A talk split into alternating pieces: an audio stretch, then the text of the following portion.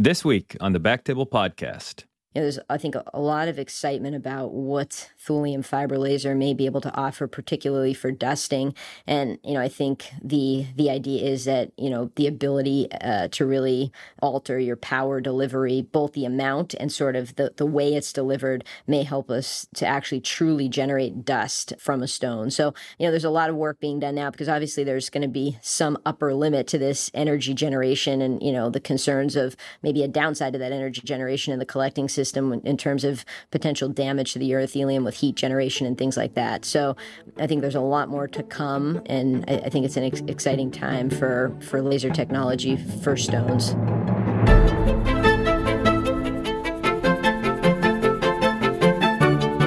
Hello, everyone, and welcome back to the Back Table Podcast, your source for all things urology. You can find all previous episodes of our podcast on iTunes, Spotify, and at backtable.com. This is Aditya Bagrodia as your host this week, and I'm very excited to introduce our guest today, Jodi Antonelli from UT Southwestern Department of Urology. Jodi is an associate professor here. She's an excellent clinician, tremendous surgeon. Patients love her, and uh, really, really happy to have you. Jodi, how's the day going?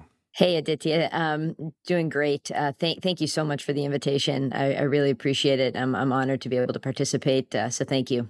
Perfect, perfect. All right, Jodi. So, um, you know, a lot to unpack today, and I thought that we would maybe just start out in the ER, where so much uh, happens at our end as it as it pertains to stones. So, patients coming in concerned for renal colic, um, you're getting a call from the ED. What's just, what's the kind of basic bare bones information that you want to hear here?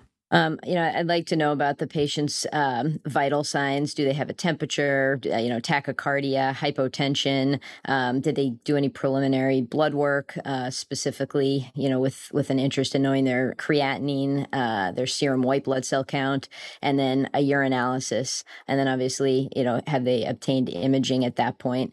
I'd go and see the patient myself, but getting a little bit more history as well from the provider who has seen them, kind of presenting symptoms symptoms, uh, duration of the pain, um, you know, if they have a history of stones previously, and you know, do they do they kind of appear toxic, non-toxic? Does the is their pain controlled now? Are they tolerating PO? Okay, yeah, clearly comprehensive uh, history, physical review of information. And what are going to be your your kind of dead ringers? This is a sick patient. Time to do something. Urgent decompression you know the the sort of immediate triggers to to want to intervene and and you know do something uh, to drain the kidney would be if the patient's febrile you know if they're um, at all hemodynamically unstable. I mean sometimes pain can give you tachycardia but you know tachycardia coupled with hypotension certainly is is worrisome. And then from the standpoint of kind of you know the objective lab work that you get putting that in the context of the patient's presentation an elevated white blood cell count in isolation sometimes could be just due to inflammation but you know that coupled with a patient who may have some of those other signs again you know certainly heightens my concern. And then um, the urinalysis. So um, the urinalysis is tricky. A lot some of the parameters could be elevated in the setting of inflammation. Uh, additionally sometimes surprisingly the urinalysis you know is not that impressive if a stone is truly obstructing. Um, you know it sometimes doesn't doesn't look as bad as you would expect. But if you have a, urinalysis with positive nitrite, that really kind of heightens my concern. Very severe gross hematuria, pyridium, things that change the color of the urine can sometimes falsely, you know, elevated nitrite that uh, isn't actually a sign of infection. But, uh, you know, a positive nitrite is worrisome. And then leukocyte esterase, I think, more often can be elevated with just pure inflammation. And then elevated white cells or uh, presence of bacteria on a UA can also be be worrisome. Okay. So, um, you know, clearly these are going to have to be patient specific uh, indications, but couple of scenarios that you touched on. So isolated leukocytosis, blood pressure, heart rate, temperature, all of that's kind of checking out, looking fine. You know, let's call it like a white blood cell count of 15. UA looks pretty good. Patient's reliable. Can you just give us kind of like a, a broad strokes of how you might manage that patient and say that the pain's been fairly well controlled with, you know, medications in the ER? Yeah, I mean, I, think in, in, that situation, you know, if the patient, like you said, is reliable, you know, they, they seem kind of hemodynamically um, stone cold stable. UA doesn't look particularly concerning. I mean, those those people, I I more suspect that that white count is due to inflammation. Um, you know, those are people that obviously I'd, I'd want to have pretty close follow up back in the office with, but you know, people that I would probably you know at, at, that point feel comfortable sending home to you know to follow back up as an outpatient. I certainly would make sure that the er not only sent a urinalysis but sent a urine culture. Sometimes they won't do that if the urinalysis looks pretty um, pretty benign. Um, and then you know plus minus on sending the person home on empiric antibiotics you know i, I think is never you're never going to be faulted for that. But uh, in those situations i think that's that elevation is typically more due to inflammation Perfect. And what about um, you know a UA? You know, clearly we see ureteral stones with cystitis. You know, maybe less of a concern for obstructive pyelonephritis the the difficult patients to to determine what to do aren't the people who come into the ER, you know, febrile, tachycardic, hypotensive, and those are kind of a no brainer. Um, it's it's these patients who do come in, you know, pretty you know rock stable in terms of hemodynamics. They're not febrile, but the but the urinalysis, you know, looks worrisome, even frankly worrisome for an infection. I mean, if if the patient has an obstructing stone, I, I think you know, kind of looking at some other parts of that person's presentation and their history are important. I mean, if they're presenting, um, and you know, it's it's not necessarily a significant amount of back pain that they're having; it's more kind of cystitis symptoms. You know, if they don't have other um, comorbidities that would potentially cause a immunosuppression, things like diabetes or you know, on immunosuppressing medications. I mean, those are patients that you know perhaps I'd be more inclined to you know say it's more likely a cystitis as opposed to a, a you know obstructive pyelonephritis. You know, I think this even comes up more often for me. Sometimes I'll have a patient that I'm, I'm working up for like an elective ureteroscopy and their urinalysis comes back positive and it was a urinalysis that was just obtained, you know, purely for a pre-op, um, you know, evaluation. I mean, those people for sure, uh, you know, I'm not going to run off and stent. I would, I would just put them on a course of antibiotics and sort of be treating their, their um, cystitis. I mean, the patient presenting to the ER, you know, probably has, has had at least some degree of flank pain if they're presenting and unlikely just cystitis symptoms. And, and you know, if, if that urinalysis is concerning, and there's a select few patients that, you know, I think I would just treat with antibiotics, but the great majority, you know, I would be inclined to stent. The, the issue is just, you know, the stakes are so high. If you send a patient home who could have any component of obstructive pyelo, it's hard to justify that. So I, would say, you know, erring on the side of of caution and and draining those patients is certainly, you know, probably the, the, the, way to go. Absolutely. Yeah, I think we can all appreciate how quickly things can turn for a patient with obstructive pyelo. So the folks that are are coming in, you know, pretty sick, some tachycardia, hypertension, you know, elevated lactate and so forth. You know, again, I know it's hard to to bin people in one versus the other, but general preferences, nephrostomy tube versus stent. Yeah, um, you know, Dr. Pearle actually did did a nice study in like the late 1990s and was essentially like a randomized trial where she, um, you know, assigned folks to either a stent or nephrostomy tube, and uh, they actually found you know that there wasn't any significant difference in terms of you know outcomes, normalization to um, being uh, having a normal temperature, normalization of white count between those two groups. So I think you know there is this thought that if a patient comes in more uh, on the on the curve of sepsis, that that uh, a nephrostomy tube is is really what's warranted. Her her data would suggest otherwise. My you know kind of points that I use in deciding whether to to go with a nephrostomy tube or a stent have a lot to do with the stone and the anatomy. Um, you know, if it's a extremely large ureteral stone, I mean, I'd say like over a centimeter, centimeter and a half, and I'm concerned that I'm not going to be able to get uh, you know a wire and a stent past it. Certainly, those patients I'd uh, prefer having a nephrostomy tube. You know, anybody with any kind of difficult anatomy in the pelvis, bladder, a very large prostate is something to consider in, an older gentleman. Just may be difficult to find the the um, ureteral orifice. So, um, you know, those patients for sure, I think do do much better with the nephrostomy tube. So, you know, there you d- the differences in sort of what you have to um, have a patient undergo to to to get either tube. So, um, you know, general anesthesia versus some sort of sedation. I mean, if, if a patient is really hemodynamically unstable, um, you know, it's uh, theoretically you can have a nephrostomy tube without um, a general. Uh, again, it's really a, a conversation that has to happen with um, IR and and whoever anesthesia is at your facility as to how comfortable they are with with doing that. That's also, I think, just the patient's stability and a discussion with those groups is is definitely something to undertake when you're deciding between which tube is better. Yeah, I remember one time being on call and there was a lady that came in with a pretty dramatic presentation and we just did it, you know, without general anesthesia. It just kind of had to be done and uh, it worked out. Uh, once upon a time, um, we used to do some stenting in clinic and, um, you know, it's kind of full spectrum in, in terms of patient tolerability, but I suppose it's it's an option. Well, thanks for that, Jodi. You know, so fortunately, you know, I would say that the majority of the patients aren't coming in, you know, acutely septic, ill They've got flank pain. They've gotten some medications in the uh, in the emergency department.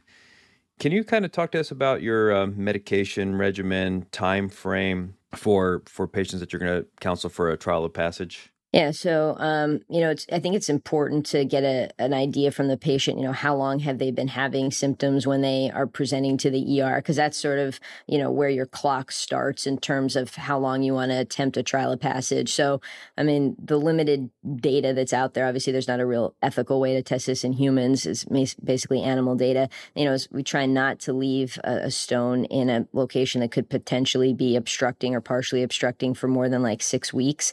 So. Um, um, so typically, you know, I'll make sure a patient has um, pain medication. You know, there's a lot of um, emerging data now that NSAIDs actually may be better in terms of pain control than narcotics. So, you know, if a patient has um, normal renal function, um, no contraindications to NSAIDs, I actually prefer like a ketorolac or diclofenac over narcotics. Um, sometimes I'll give the patient kind of a, a breakthrough narcotic prescription as well, like Tylenol 3 or tramadol or occasionally hydrocodone, but you know, recommend that the patient kind of uses the NSAIDs as their first line. And then, you know, there's a, a lot of data um, a, a mixed data and I think a lot of differing opinions around the globe about medical expulsive therapy. So the use of alpha blockers for um, you know promoting stone passage. The U.S. versus Europe and specifically the U.K. I think have very different you know thoughts on on what should be done. Um, so uh, there was a, a large trial, um, probably 2015, that was conducted in the U.K. and you know they had a very different outcome measure than many of the other studies that were done. It was basically uh, you know not a radiograph outcome in terms of stone passage, but you know lack of need of intervention. But based on that trial, I think the UK and, and most of Europe um, are less inclined to prescribe alpha blockers for medical expulsive therapy. I think in the US, you know, it's still recommended in our um, AUA guidelines specifically for larger distal stones. The data is is greatest there. Um, so you know, I think um, prescribing a patient an alpha blocker is something that even if it's a proximal stone, I tend to do. You know, my thought is that potentially some of these studies, you know, may not actually be powered um, to really show a, a, difference that that maybe matters clinically. I mean, if taking a pretty well tolerated medication even has like a one percent chance of preventing me from needing a surgery and a stent, I think it's worth it. Um, so, you know, um, certainly for larger distal stones, like over five millimeters distally, I would definitely recommend a, an alpha blocker. But I'm usually inclined to prescribe it for for any any ureteral stone and then you know plus minus on antiemetics depending on how the patient is is feeling. Steroids at all? Is that a part of your passage regimen? Yeah, I don't typically for you know f- for uh, the time during a, a, trial of passage. Okay, okay. So um, you know, I think uh, historically it was kind of this one minus stone size formula where you get about a ninety percent chance with a one millimeter stone, eighty percent with a two millimeter you know, of course, there's going to be patient anatomy specific, but are there patients when they start approaching a certain threshold that you're like, yeah, this is going to be something that requires surgery and go ahead and start that process? Yeah, it's a good question. I mean, the, you know, the AUA guidelines say a trial of passage is reasonable up to a centimeter. I mean, obviously, your your success, um, particularly if you haven't passed a number of stones before, you know, of passing a one centimeter stone is going to be pretty darn low, like below ten percent. Um, so, uh, you know, I usually once the um, size gets over five millimeters, you know, you do sort of get progressively, um, you know, less and less likely that you're going to pass that stone. Um, so, you know, certainly getting over six, seven millimeters, I'll, um, in, in, a patient who does not have a history of, of repeated stone passages previously, I'll, I'll talk with the patient about probably limited utility and waiting and, and perhaps better to just go forward with planning a, a surgery f- for removal. And um, do you send these patients home with strainers or get KUBs at the time of presentation to see if they're radio opaque? Yeah, you know, unfortunately, many of the patients, you know, are seen in the ER, and then the first time that I actually, um, you know, get to interact with them will be in the clinic. But you know, I think your first contact with that patient, um, it's definitely helpful to get a KUB. I mean, it, it just helps you know um, a little bit about potential stone type, um, allows you to know whether you can follow that patient, you know, to determine if they've passed it uh, with a KUB as opposed to a CT, which obviously is a lot less radiation, less cost. And then I think a strainer is is always is always good to give a patient. Okay, a couple of you know scenarios that we sometimes come across: solitary kidney, still making urine, ureteral stone. Where does that kind of sit in terms of anxiety provoking? You know, I'd say pretty high. Um, I think if you have again a very reliable patient, you know, I don't think you have to, um, you know, run off and and deal with the patient immediately. Uh, h- however, you know, I think if if you were not going to, the patient better be somebody that is incredibly reliable. Um, I mean, if it's a very very small stone, you know, two millimeters or something, you know, that person again is incredibly reliable. You've checked a serum creatinine and it's it's normal. You know, you could potentially attempt a trial of passage in them, um, but uh, you know, I think uh, solitary kidneys or bilateral ureteral stones um, are certainly situations where you know erring on the side of caution and you know taking those patients to the to the OR fairly urgently is is certainly prudent. Okay.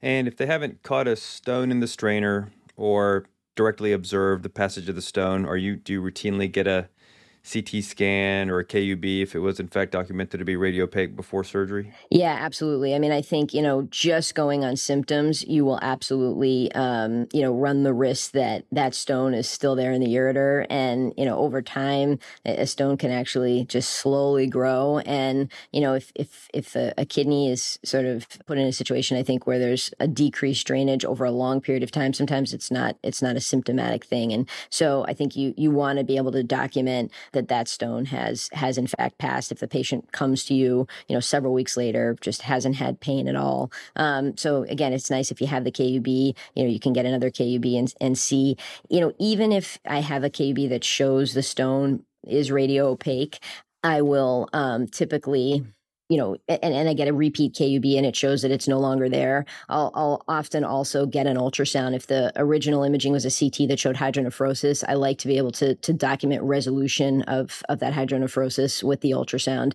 You know, I think we all want to limit radiation exposure as much as possible. So if you can avoid a CT and, and as, as repeat imaging and get the majority of your information through KUB and ultrasound, um, that's certainly the, the best way to go. Some situations, either due to patient body habits, habitus um, or um, you know the stone not being radio opaque, then in those situations, getting a, a repeat CT, I think, is uh, is certainly what's recommended. You know, if it's a distal stone, sometimes I'll just do a CT of the pelvis to avoid as much radiation. Okay, so you know, a non-toxic patient, trial of passage, repeat imaging in about maybe three to six weeks, I guess, depending on stone size, pain, etc.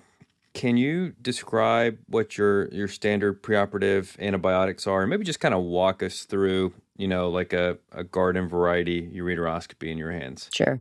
Um, you know, so if, if I have a patient that I, you know, see has failed a trial of passage, I like to make sure that they have at least a urinalysis or a urine culture you know, about a, a, two weeks to a week before surgery. I mean, the AUA guidelines would say at least a urinalysis. And then uh, I don't, you know, put patients on antibiotics preoperatively if they have a negative culture. If they have, like I mentioned earlier, you know, patient gets a, a pre-op culture, they're asymptomatic and it comes back positive, I'll start that patient on antibiotics. And ideally, I mean, there's, you know, no no right answer with this, but I usually typically make sure the patient is on an antibiotic at least five to seven days, culture specific, you know, before before uh, proceeding.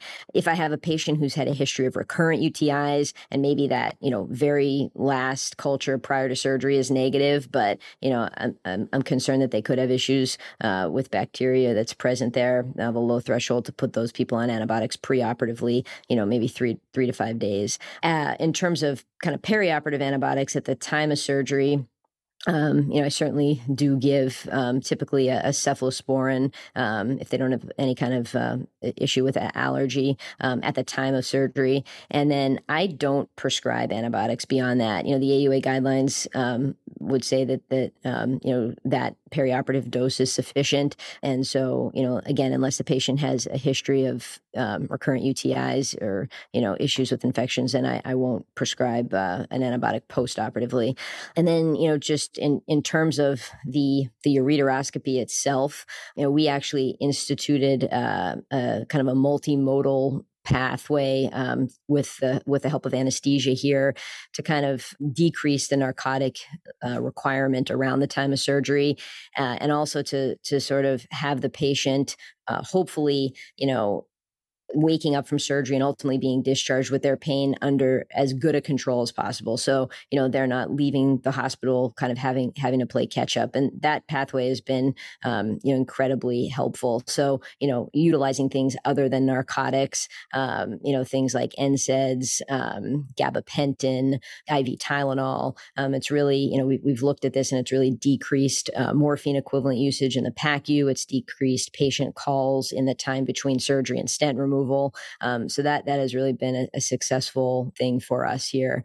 You know, in terms of the the surgery itself, the ureteroscopy itself, you know, typically, um, you know, the first step, putting in the cystoscope.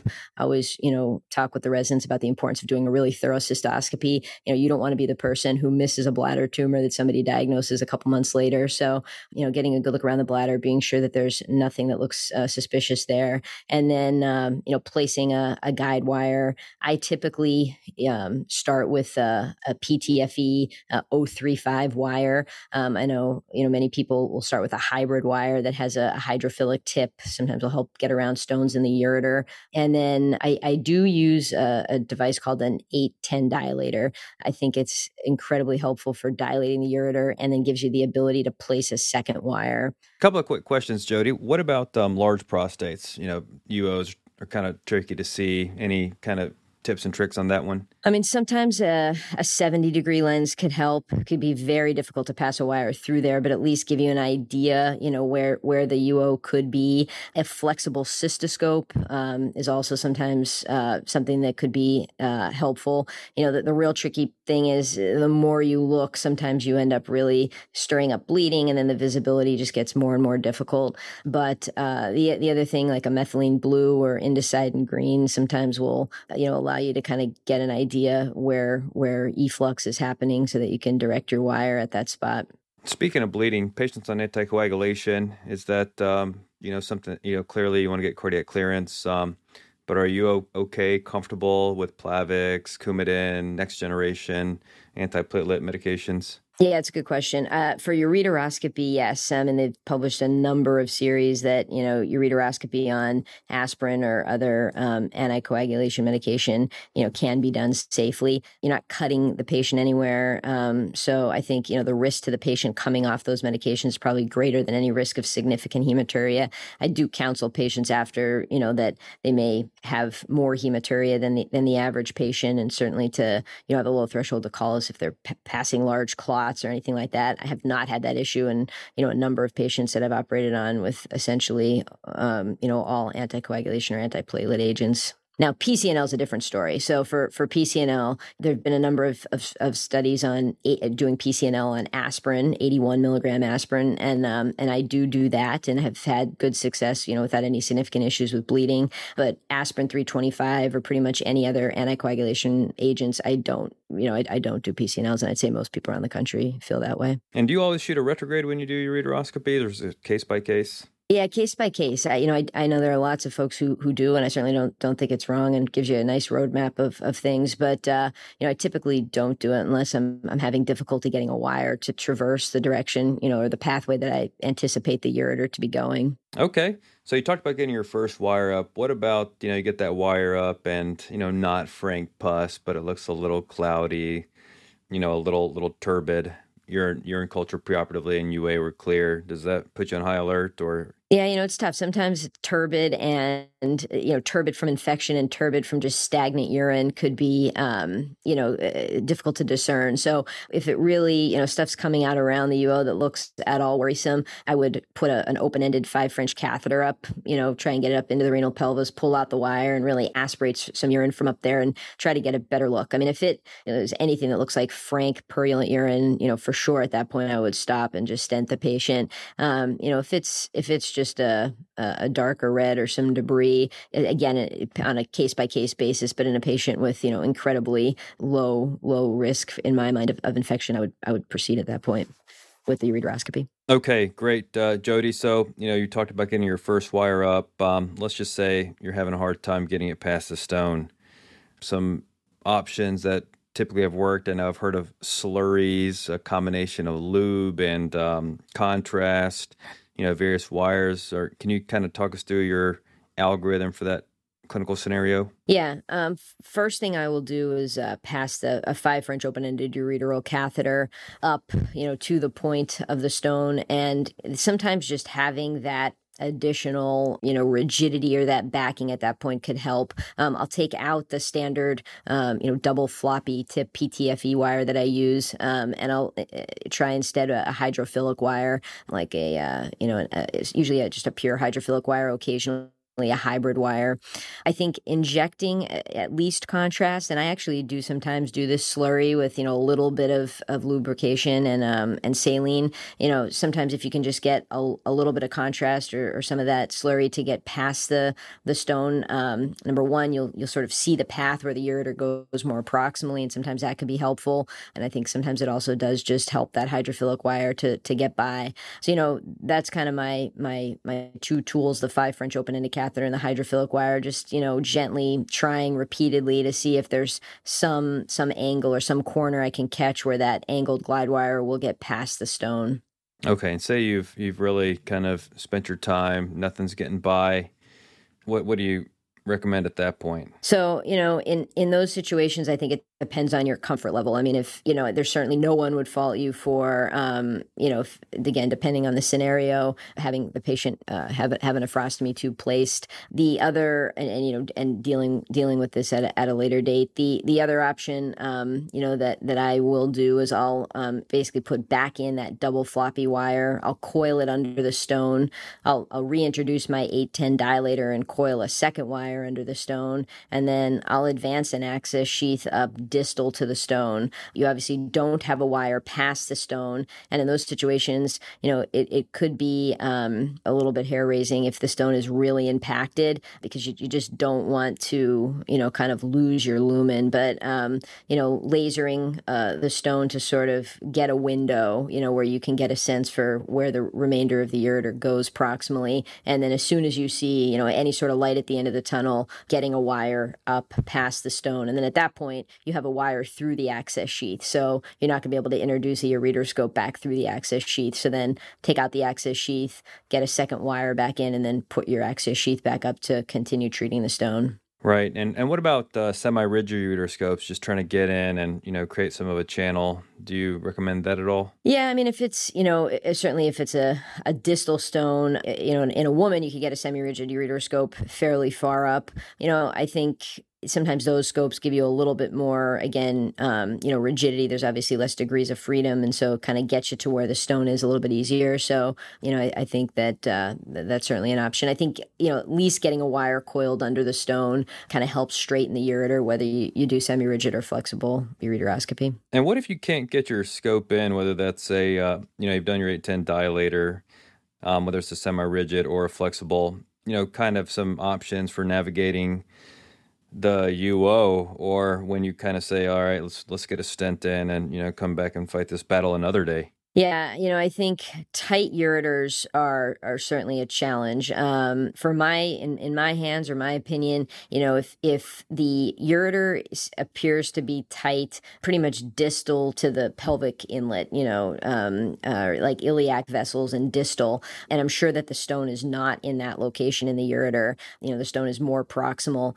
I'll balloon dilate um, the ureter. So I mean, at this point, if I've tried the 810 dilator, you know, and it's it's pretty tight, I've shot a retrograde and I have an idea sort of, you know, where this where this narrowing is and I'm confident that the stone again is not in that area, then um, then balloon dilation in the in the distal ureter I'm comfortable with. I mean, as the ureter, you know, tunnels through sort of the intramural part of the ureter, you know, it's it's three layers, so I think it tolerates balloon dilation better with a, a lower chance of any kind of issues with stricture. And there have been series published on balloon dilation throughout the entire ureter with success, and and there are some folks who feel comfortable with that. You know, I I don't like to balloon dilate the proximal ureter just because my fear at that point it's it's two layers, it's thinner, and you know I I just worry about a, a higher likelihood of stricture in in those locations. Okay, and um, is that a, uh, four centimeter balloon? Um, what French and what pressure do you typically go with when you're dilating? So I usually do a 15 French four centimeter balloon, and um, I usually uh, will will go to 14 atmospheres, and I go slowly. You know, I start at two, and then wait a couple seconds, go to four. You know, I don't just like slam it up to to 14 atmospheres uh, immediately. And then you know, sometimes you see a waist, sometimes you don't. Certainly, you know, if you do see a waist, you know, you can go up to those balloons are rated to 20, so you you could go up a little bit higher if you need to to to get that waist to open.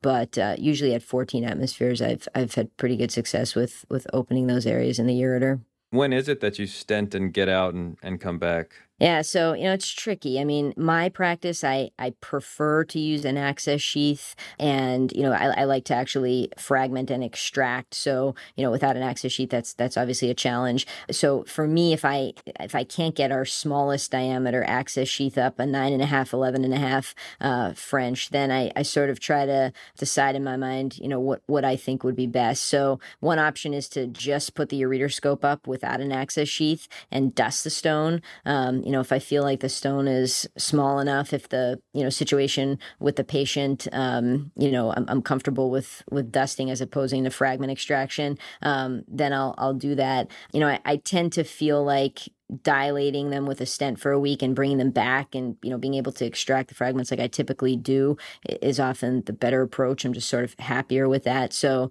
you know if, if I have difficulty getting that nine and a half, eleven and a half sheath safely in, you know then I'll typically stent and bring them back. And what are your um your typical dusting settings, Jodi? So you know, it depends on the laser that is available. Um, but uh, you know, as, as, a kind of a general rule, if you're dusting, you essentially want a very low energy because you just want to be like chipping off little pieces and a very high rate. So you know, if I have a hundred watt laser, I'll do 0.2 joules and 50 hertz. Uh, sometimes you know, doing a 0.4 joule and 50 hertz will get you a, to move through it a little bit faster. The issue is you end up with a little bit larger, you know, chunks of quote unquote dust. And what about if you're fragmenting? What's your your kind of workhorse laser settings? Um, so again, depending on the on the laser that I have, but typically, you know, 0.8 and 8 is sort of my starting point, and then depending on the hardness of the stone, I'll, I'll sometimes modify things from there. Sometimes, you know, if it's a real dense hard stone, I'll go up to 1 and 10. If I have a 100 watt laser, you know, sometimes doing a, a 0.6 and 20 or even a 0.4 and 50, depending on the properties of the stone, sometimes will generate, um, you know, more fragments than dust, and it kind of moves through it a little bit quicker than the 0.8 and 8. Okay. And so you mentioned for your second wire, you typically use an 810 dilator. Any strong opinions on dual, dual lumen introducers versus serial dilators? Yeah, you know, I think the issue I have with dual lumens is just sometimes if the ureter is a little bit tighter, you know, you're you have a very short distance of of uh, tapering, you know, where where you're um, kind of jumping to the 10 French pretty quickly, and so oftentimes it just it won't go in as easily. So the the advantage I see with the 810 is that you know you, you really get the the 8 French dilation and then the 10, so it's just sort of a little more gentle sequential dilation, which I like. Makes sense. So, um, you know, access sheaths, you mentioned them several times that those are kind of your preferred way to go. Um, what are your kind of workhorses in terms of inner outer diameter? Any ones that you find to be particularly effective uh, in your hands? Yeah. You know, just within the last, I don't know, I'd say maybe three years, I've sort of changed my my go-to sheath size. So, you know, prior to that, if I could get it to go, I would do a 12 slash 14 French. You know, I, I transitioned to a 10 12 French more recently. I mean, if a stone is over a centimeter, then, you know, I'll try for the 12 14 because obviously the larger diameter sheath I can get in, the larger fragments I can extract, and the more efficiently I can do that. But I've been really impressed with the ability to extract fragments through the 12 French sheath. I mean, you know, it's two French smaller, but it really it doesn't limit really my my, my ability to extract um, as much as I, I expected. And I and I do find that you know the the appearance of the ureter on the way out is is a lot uh, more favorable. You know, sometimes you get that real tight, kind of pale appearance with larger, larger ureteral access sheaths, and that the 10, 12, you know, the, the ureter just sort of looks less stretched. And is there any impact on the type of scopes you can get up? Yeah, that's a great question. So, the newer generation digital ureteroscopes and the disposable ureteroscopes will fit through a 1012 access sheath. Older generation digital ureteroscopes will not. So, you know, for example, Olympus has a V and a V2. The V is the older generation that won't fit through a 1012. So, you know, it, certainly your availability of, of scopes is something to consider with your access sheath size. And for you, is it always digital preferred, bigger is better? Yeah, it's a good question. I mean, no, not necessarily. Um, the one advantage I find with the fiber optic scope is actually a little bit more flexion. Um, so, you know, sometimes a stone in a very dependent lower pole calyx, I, I find an advantage to to the fiber optic scope. Obviously, you're trading off some clarity of image to to you know a few more degrees of, of flexion, which sometimes those those few degrees can make all the difference in the case. The other thing that that I find find, you know, sometimes I'll choose one scope over another is where the laser or the basket comes out. You know, if you're looking at the screen and you think of it like a clock face, some companies the laser comes out nine o'clock, some companies it comes out three o'clock. And, you know, we're fortunate here to have, you know, several different options to choose from. So sometimes, you know, going up and determining, you know, what approach will allow me to get to the stone in terms of where that equipment comes out is the decision point for me on which scope to use. Got it. Yeah, I, I certainly would say that you know sometimes when we're taking a look up for upper tract tumors, you know I think that the the P6 is a pretty decent option if you're not planning on using a um, access sheath in, in, my hands and in that clinical scenario. Yes, I've been very impressed. I mean, even though it's a fiber optic scope, the the visibility with with that particular scope is excellent, and it's you know it's very atraumatic. It's tiny um, and uh, allows you to get good flow. It's it's a it's you know it's it's a great scope. And speaking of flow, handheld pressure irrigator versus pressure bags? Great question. I think um, the irrigation in a case could really make or break you. And, um, you know, I, I actually think that the most important job in in a ureteroscopy is the person who if, if you are doing handheld irrigation is the person holding that irrigator i mean they could probably cause close to as much damage as, as anybody can during that procedure. So, you know, I think if you are going to do handheld irrigation, it has great advantages. You know, allows you to sort of modify, um, you know, you, you, can prevent blowing around pieces if you're grabbing things. You can use a little bit more irrigation to, you know, see things or get through areas. But you really have to, I think, be careful who's who's holding that irrigator and, and are they understanding sort of the, the power that they have. So, you know, during most cases, if I'm if I'm operating with a fellow or resident, I actually prefer to be holding the irrigation because if somebody irrigates too hard and say an infundibulum, uh, a calyx with a very narrow infundibulum without good outflow, you know, you can you can cause a significant amount of bleeding and and then difficulty actually, you know, with visibility for the remainder of the case. And you know, we don't obviously routinely image people after ureteroscopy with CTs, but you know, handheld irrigation that's too powerful without good outflow can actually cause pretty significant like um, subcapsular hematomas and things like that. So you know, I think pressurized irrigation is probably obviously a little bit less modifications that you're able to make to it, but in some ways could potentially be a bit safer than handheld irrigation if you don't have uh, the right person doing it. Okay, good. I think some good things to consider there.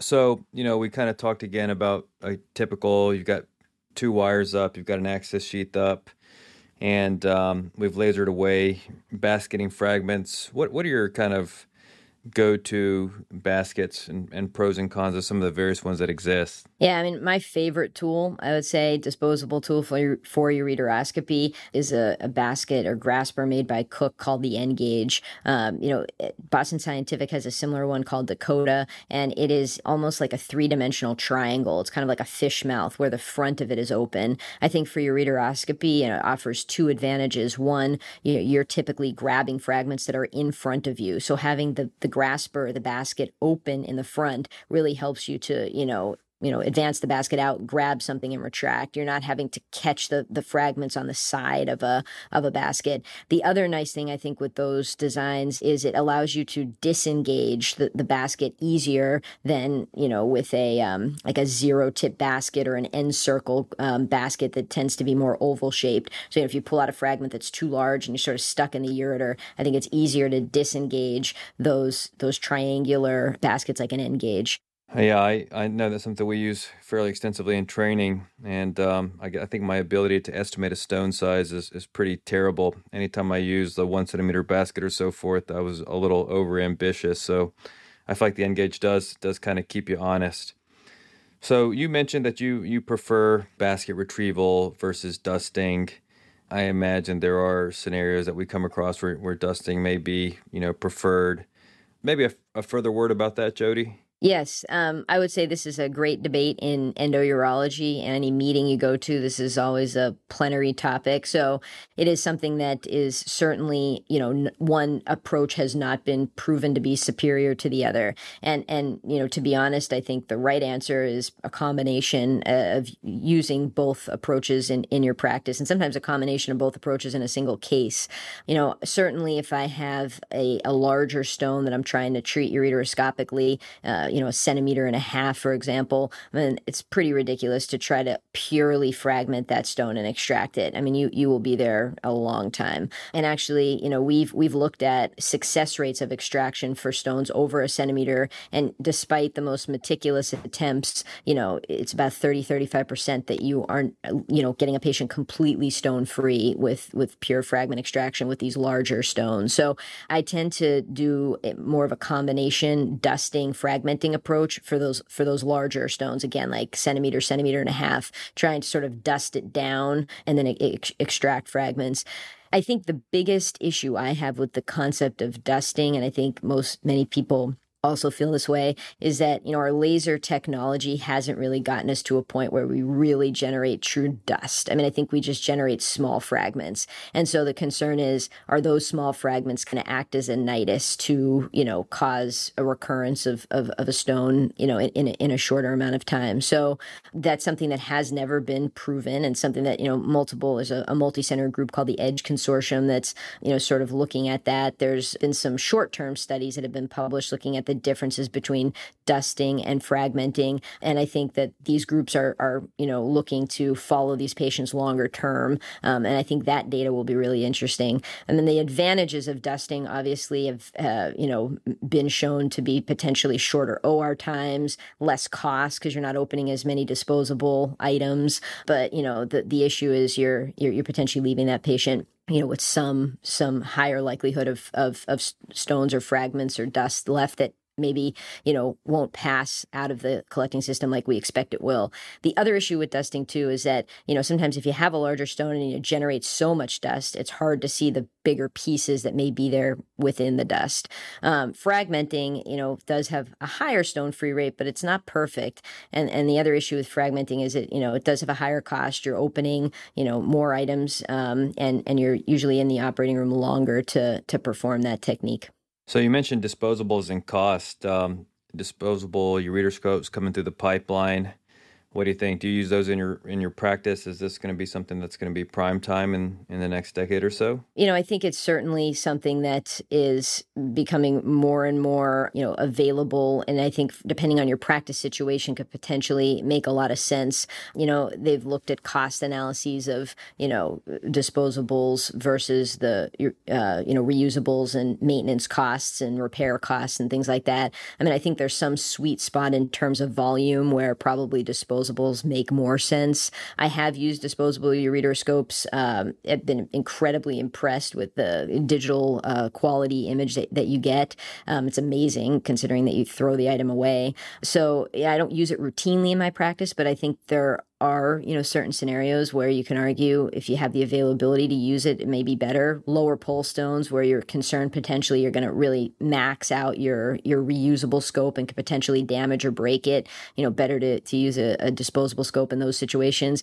Uh, a patient with uh, you know numerous esbl or m- multi-drug resistant urinary organisms you know maybe those people are better off with a disposable scope um, rather than a reusable scope uh, that you know there's been some studies to show our sterilization isn't always, you know, at, at what we expect it to be. So those are probably the two scenarios where I think disposable scopes have their best benefit. But I certainly think, you know, as your go-to scope, it's also a very feasible, good option, particularly if if the volume of your ureteroscopy that you do sort of fits in the in the cost scheme. So for some of these lower pole stones, tough to access, um, what are some of the things that you'll do to to make it a little bit of an easier affair? I think looking at the stone and the size of the infundibulum are key. You know, if if you think you can get that stone out of the lower pole um, through the infundibulum without getting stuck, I, I, try to do that. I think you know whether you're going to dust or fragment, it's hard to get stuff out of the lower pole, and it's hard for a patient to pass anything out of the lower pole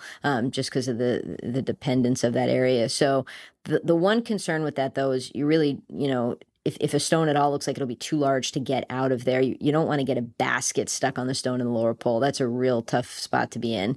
So, you know, I, I had mentioned the N-Gage as a go to um, fragment extractor. If I am going to displace a stone from the lower pole to the upper pole or the renal pelvis, in those situations, I actually tend to use like a more oval shaped basket, like an N circle. I think it's easier to sort of just catch those stones sort of from the side and, and bring them up. But I, I you know, if, if possible, I try to displace the entire stone if it looks like it's too large to bring out, then I'll uh, fragment it as minimally as possible in the lower pole and then bring up the fragments to the upper pole and then further either dust or fragment in, in that more favorable location. Okay. And when you're going back and forth between basketing and lasers, do you use a laser and a basket in the same port, or are you typically switching those instruments in and out?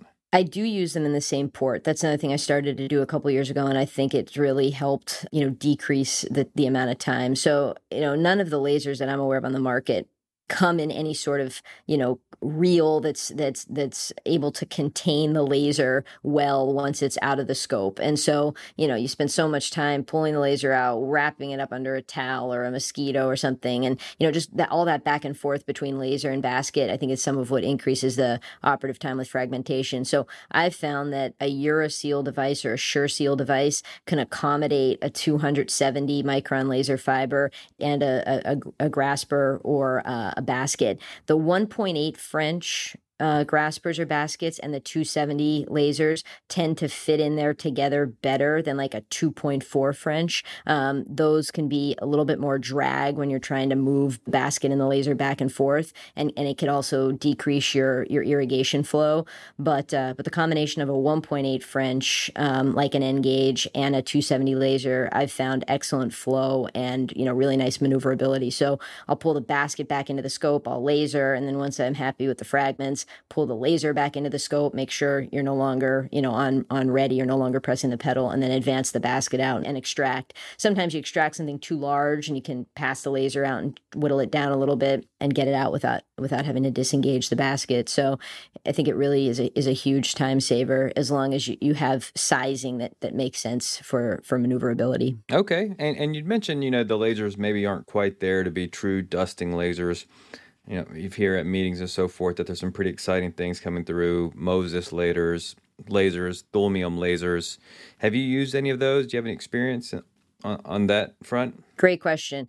Yes, yes. So, you know, you're, you're exactly right. I mean, I think laser technology really hadn't changed a whole lot. And then within the last couple of years, there's been kind of some tremendous um, changes and improvements. So, you know, high power holmium laser, like 120 watt lasers. And then with the addition of these um, kind of pulse modulation and pulse length um, variations that could be delivered. Speaking specifically to Moses, I mean, not only can you alter the, the pulse length, but but um, Moses is a, a, specific technology Lumenis has that it's kind of you're you're also modulating the pulse delivery. So um, you're essentially trying to kind of modulate that that energy so that you get a combination of stone stabilization and improved delivery of energy. Other companies, you know, have similar different terms that they've coined, but for this this pulse modulation, you know, Holmium laser technology kind of has a, a ceiling in terms of where you can go with energy generation. Some of it has to do with the fact that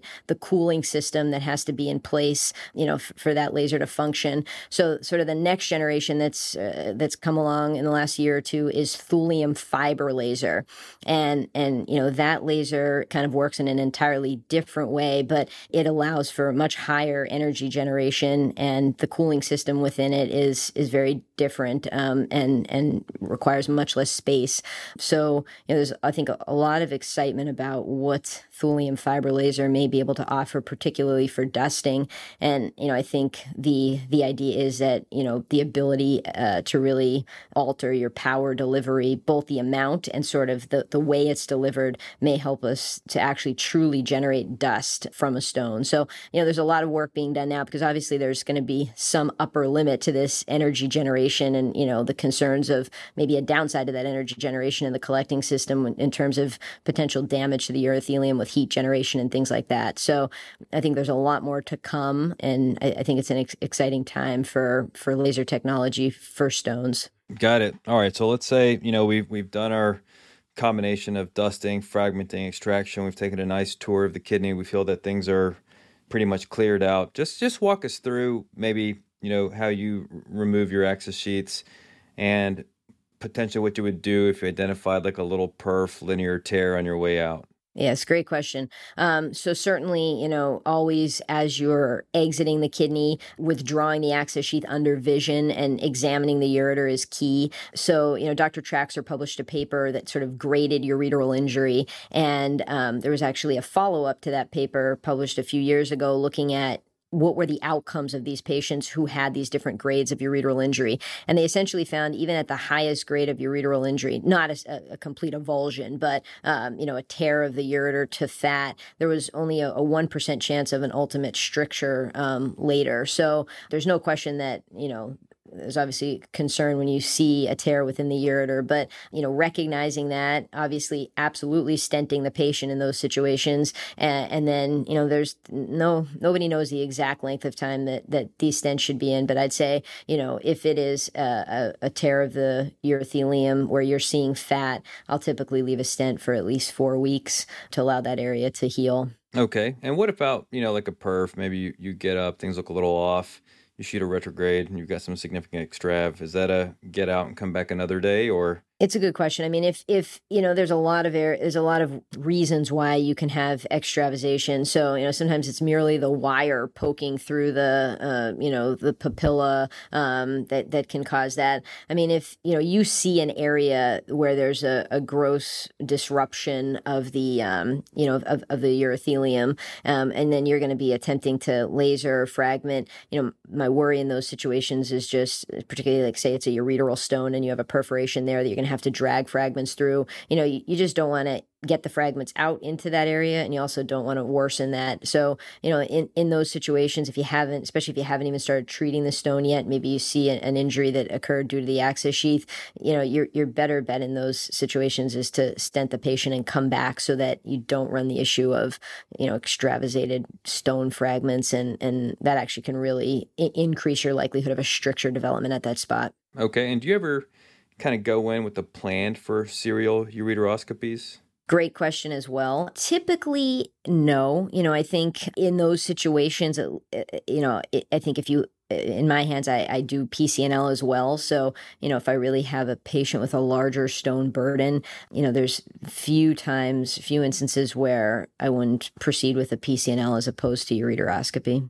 And what about pre-stenting? Do you ever do planned pre-stents? I don't typically. I will say, you know, as part of my informed consent for ureteroscopy, I tell all patients that, you know, there is a chance that the ureter will be tight and the safest thing to do in that situation is often to stent and come back. So, you know, I had mentioned earlier in the in the talk, you know, if I can't get that smaller access sheath up, in most cases, I'll bring I'll stent and bring patients back. I just think that the out, ultimate outcome for them is best. But I, I, rarely bring a patient, you know, in just for a stent. I mean, I, I at least attempt to to do the ureteroscopy but it's it's certainly you know I should say it's certainly not wrong. And um, you know I think that uh, if you have a larger stone burden and, and you want to get a bigger access sheath up, or you know for various reasons like that, you want to avoid a PCNL, stenting and bringing somebody back is certainly a reasonable option.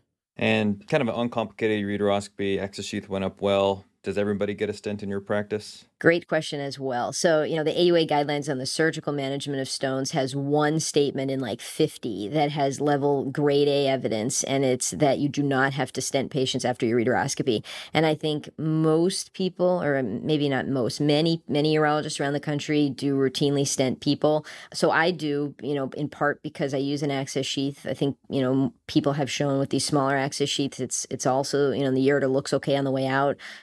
Some people will, will not leave a stent stent in those situations, but I, I do leave a stent. I mean, you know, I have a few select patients who don't tolerate stents well, and um, you know, in those folks, I don't. And what I what I have found in patients that I don't stent, they tend to have more severe pain immediately after the ureteroscopy, but it tends to go away quicker. And I will say that the practice is very variable with this. So, you know, there are lots of folks around the country I know who don't stent people routinely, you know, and I think people do well. I just think it's a little bit different post-operative course in terms of sort of, you know, um, intensity and duration of discomfort after. Danglers, no danglers? I don't typically leave a dangler on women. Um, you know, my, my thought is just that it's a, a, a, cysto in them is usually pretty well tolerated, and dealing with a string for for a week to me would be more bothersome. I tend to kind of leave the uh, option or the decision up to men. Uh, you know, most younger guys, I'll leave a dangler, and then you know, older gentlemen often prefer prefer not to have one. One thing with older older gentlemen, you know, if I have a patient who's older, then I'm worried maybe he'll have difficulties voiding after ureteroscopy. I tend to not leave a dangler there because it's just more difficult dealing with that if they have to have a Foley placed after surgery. Makes sense. And typical duration for an uncomplicated ureteroscopy for the stent? So usually five, five to seven days. I mean, to be honest, it really depends on my, you know, kind of when uh, I operated versus the the the next clinic that I can have the patient, you know, come to. We and others have looked at, you know, sometimes a shorter duration with the stent can actually lead to more discomfort after it's removed. So, but I, I tend to to go around five to seven days. You know, I recall when I was a resident, there was a pretty impressive post-op cocktail for ureteroscopy patients. Can you can you tell us what you're giving patients today? Yes, great question. We really do again try to extend this multimodal pain control approach that we do during the the um, operation uh, with anesthesia, you know, into the post-op and, and the discharge meds for home. So, you know, we do prescribe pain medication. We've actually tried to lean more toward NSAIDs instead of narcotics. Again, sort of mounting evidence to show it actually works better and obviously has less side effects. Then we also give an uh, anticholinergic unless they're older or significant concerns about bladder emptying to just help with some of the lower urinary tract symptoms from a stent, um, an alpha blocker to again help relax the ureter, and there's some evidence to show that that can make the stent more comfortable. Some sort of you know urinary tract anesthetic like azo or pyridium, and then if if we send them home with a narcotic, a stool softener as well. Okay, okay, yeah, and I think that um, you know you kind of hit the nail on the head that managing patient expectations, trying to stick to a non-narcotic backbone, and really you know, prophylactically managing the full spectrum of potential side effects, you know, makes it a better patient experience and keeps folks out of the ER and, and calling the clinic. Okay, so stents come out, post op imaging, follow up. Is everybody getting a metabolic evaluation? So the the AUA has it's not truly a guideline, it's like a clinical effectiveness protocol on imaging ureteral stones. I sort of follow that for my post-op imaging after ureteroscopy. The recommendation is an ultrasound and then a KUB if you fragmented the stone. If you're able to remove the stone intact, the KUB isn't necessary.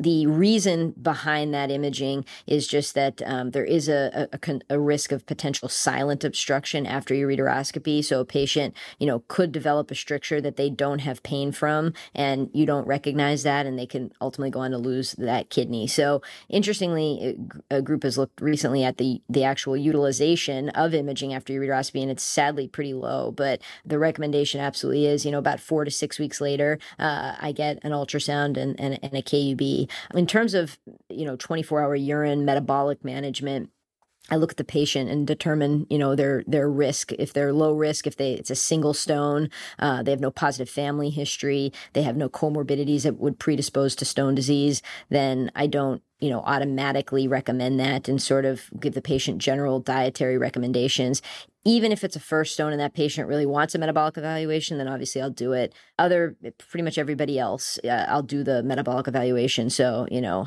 uh, high risk stone formers, either positive family history, uh, comorbidities that would predispose to stones, or recurrent stones. And and I think it's important to note recurrent stones aren't just people who are presenting more than one time with a stone. It's somebody who presents the first time with multiple stones would still be considered recurrent. Okay, good point. Good point a clinical scenario out there that I think gets everybody's blood pressure up a little bit are uh, pregnant women coming in. So maybe let's let's just kind of briefly touch base on a you know non-infectious ureteral stone. Yes. So you know, you, you, know, typically you're you're sort of the uh, you know point at which you're getting involved. OB calls you and tells you, you know, there's a pregnant woman who's having flank pain. They probably have gotten an ultrasound at that point. May show hydro.